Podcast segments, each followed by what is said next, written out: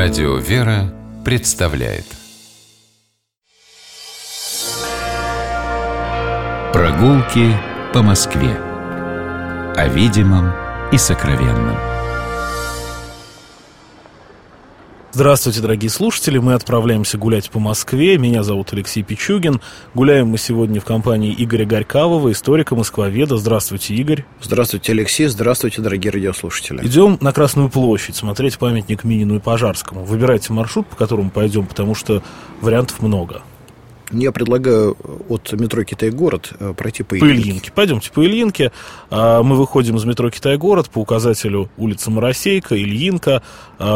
Памятник э, героям Плевны. Выходим к Ильинке, и вот она перед нами, уходит вся в сторону Кремля. Мы проходим эту улицу насквозь до конца и оказываемся на Красной площади. И вот вы знаете, все очень хороший выбрали маршрут, потому что если сейчас посмотреть направо, то есть э, с правой стороны от нас, на том месте, где, собственно, начинается от Красной площади улица Ильинка, находится здание верхних торговых рядов знаменитое произведение инженерного искусства архитектора Померанцева и инженера Шухова. Э, но э, когда-то площадь напротив этих э, торговых рядов выглядела совсем не так, как сегодня. Сейчас это просто пустое пространство, по которому прогуливаются, как мы видим сейчас, многие туристы. А ведь э, тот памятник, о котором мы сегодня хотели поговорить, памятник князю Дмитрию Пожарскому и Косьме Минину, он находился когда-то не там, где мы видим сейчас. Сейчас он прижат к Покровскому собору, который просторечием мы чаще всего называем храмом Василия Блаженного.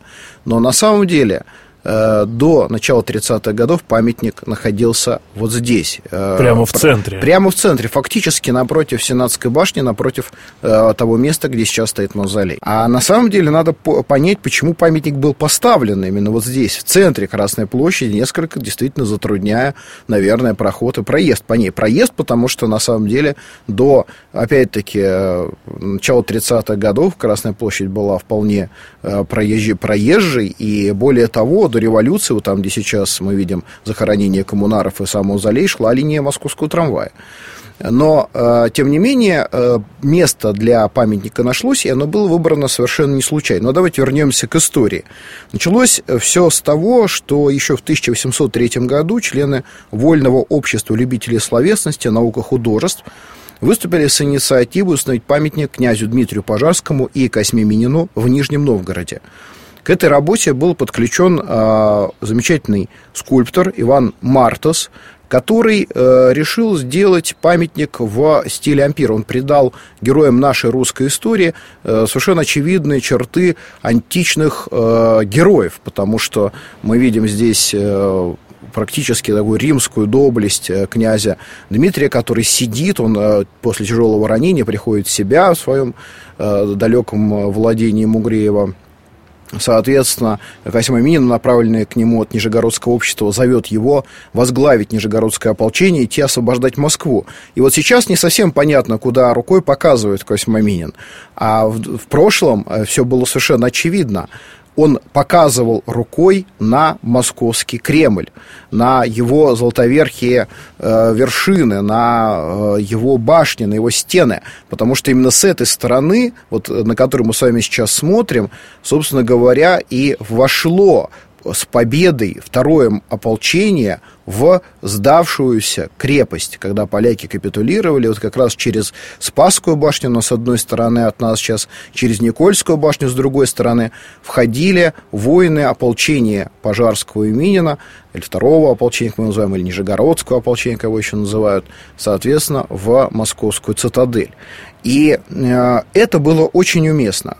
Памятник, правда, должен был сначала располагаться, как я сказал, в Нижнем Новгороде, но ход исторических событий он, в общем, сам подтолкнул организаторов изменить первоначальный замысел, потому что война 1612 года, подъем патриотических чувств, возвращение к корням, интерес к русской истории, найдена могила князя Пожарского, Спаса Ефимовского монастыря в Суздале. Сейчас там мавзолей восстановили. Восстановили сейчас мавзолей, поскольку э, мавзолей э, Пожарских был разрушен в советское время, сейчас вот не так давно его, слава богу, восстановили. Но, кстати, до того, как эта могила была обнаружена, э, ходило поверье, что князь Дмитрий Михайлович похоронен чуть ли не вот здесь, на Красной площади, у Казанского собора. Это была, конечно, легенда, но она тоже некоторое имела бытование в Москве.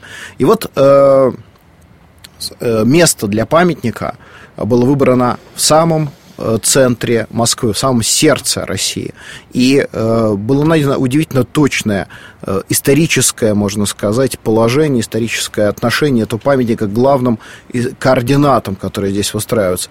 И вот, собственно говоря, Поэтому в 1818 году, когда 20 февраля стоялось торжественное открытие памятника, сам император Александр Палч э, соблаговолил принять участие со всем своим семейством в этой церемонии и прошел один из первых военных парадов на Красной площади, поскольку Красная площадь была площадью торговой, иногда на ней происходили религиозные церемонии, но военные парады на ней происходили редко. Они, кстати, чаще происходили внутри Московского Кремля. Ну да, кстати, до революции факт, что на Соборной площади. Да, да, да, там устраивался... в сибирском цирюльнике у Михалкова совершенно, совершенно верно. Но хотя на самом деле, вот, например, въезд э, государя-императора Николая Александровича в Кремль на коронационное торжества, э, тогда тоже проходил через Красную площадь. Э, на фотографиях видно, что и здесь тоже выстраивались тогда э, солдаты московского гарнизона. Но все-таки главные парады традиционно проходили не здесь. А вот несколько парадов прошло на Красной площади. Один из них – это открытие памятника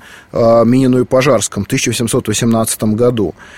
Парад гвардии тогда здесь состоялся. Это очень как-то позволяет нам перекинуть ниточку к событиям уже 20 века, когда перед этим же памятником э, проходили другие войны другой армии, э, но тоже армии нашей, советской, и здесь э, вспоминали победу над немецко-фашистскими захватчиками, и, в общем-то, совсем недалеко складывали знамена вермахта.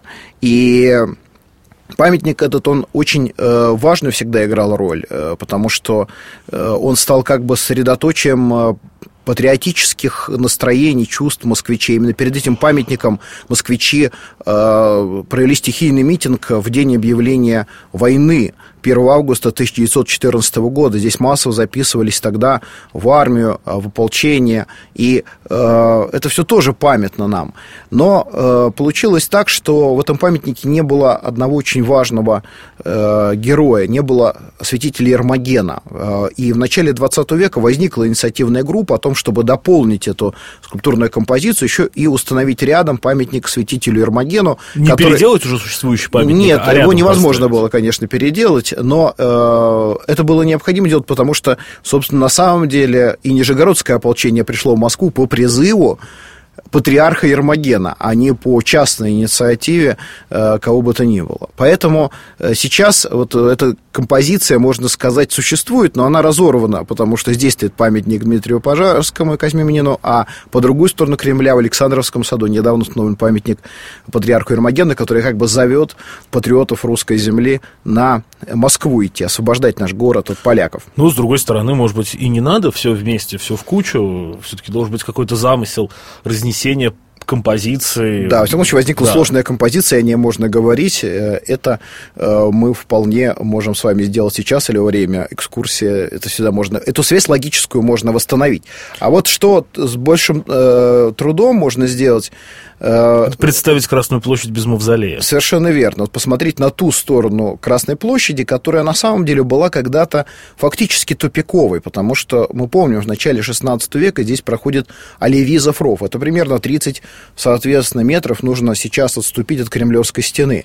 Потом в конце 16 века у э, Левиза рва появляются пристенные укрепления. Невысокие стены, но тоже с такими же зубчатыми бойницами, как сама Кремлевская стена. Причем одна стена шла около Кремлевской стены, а другая сторона Красной площади. Таким образом, Красная площадь как бы упиралась в глухую стену.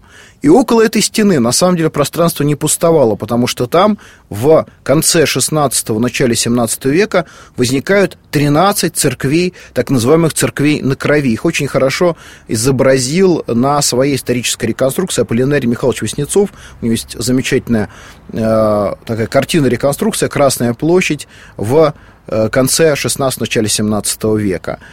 Эти церкви, по преданию, были поставлены в память о тех людях, которых э, казнил великий князь и царь московский Иван Васильевич Грозный.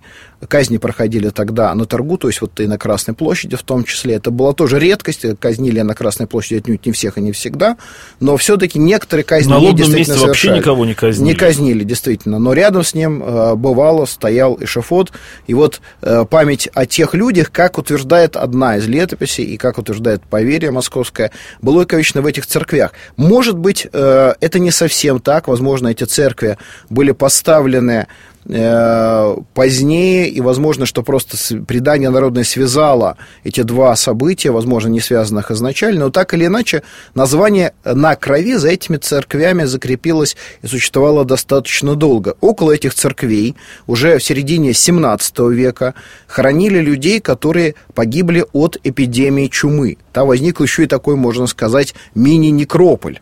И вот все это было ликвидировано к концу 17 века. Престолы церкви перенесли в храм Покрова что на рабу, то есть собор Василия Блаженного. Да, вот это одна из причин, по которой он э, столько престольный. Столько престольный, совершенно верно. И вот, собственно, при царе Алексея Михайловича, когда э, за э, площадью этой уже окончательно закрепляется название Красной площади, э, здесь э, возникает так называемый пушечный раскат – это было небольшое сооружение, на котором э, лежали достаточно массивные пушки, стволы которых были направлены на восток, то есть как раз в сторону Китай-города, потому что оттуда, с напольной стороны, вероятнее всего, мог а, прорваться к Кремлю неприятель. И, кстати говоря, в общем, события э, начала 17 века показывали, что действительно э, к Кремлю проще всего было подойти именно оттуда.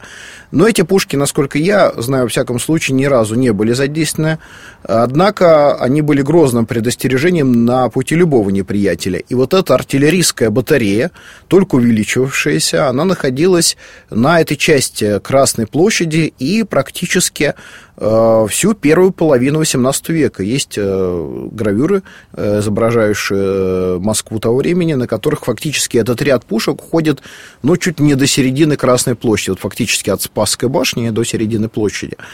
Но одновременно при Петре Первом в этой части Красной площади возникает и комедиальная храмина, один из первых театров в нашем городе, он э, действовал непостоянно, однако, тем не менее, в летнее время э, здесь, в этом павильоне, ставились э, для москвичей за очень небольшие деньги, вход был платным, но он был доступен большинству горожан, ставились спектакли на самые широкие темы, как религиозной тематики, так и уже такой барочно-античной, и это, это, этот театр пользовался очень большой популярностью среди москвичей. А я, кстати, помню еще в 90-е годы, в начале, разнообразные предложения о переносе памятника Минину и Пожарскому на историческое место, но так это и осталось, в общем, идеями. Но я думаю, что для того, чтобы перенести этот памятник на историческое место, нужно разобрать мавзолей.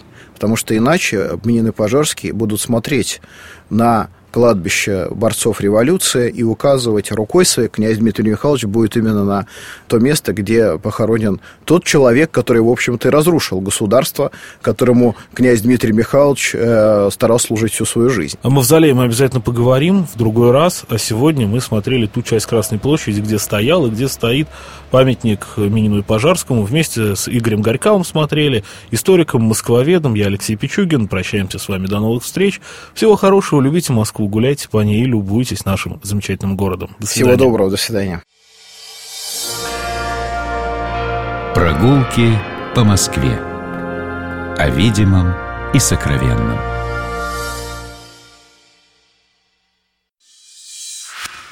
Программа «Прогулки по Москве» произведена при поддержке Комитета общественных связей правительства Москвы.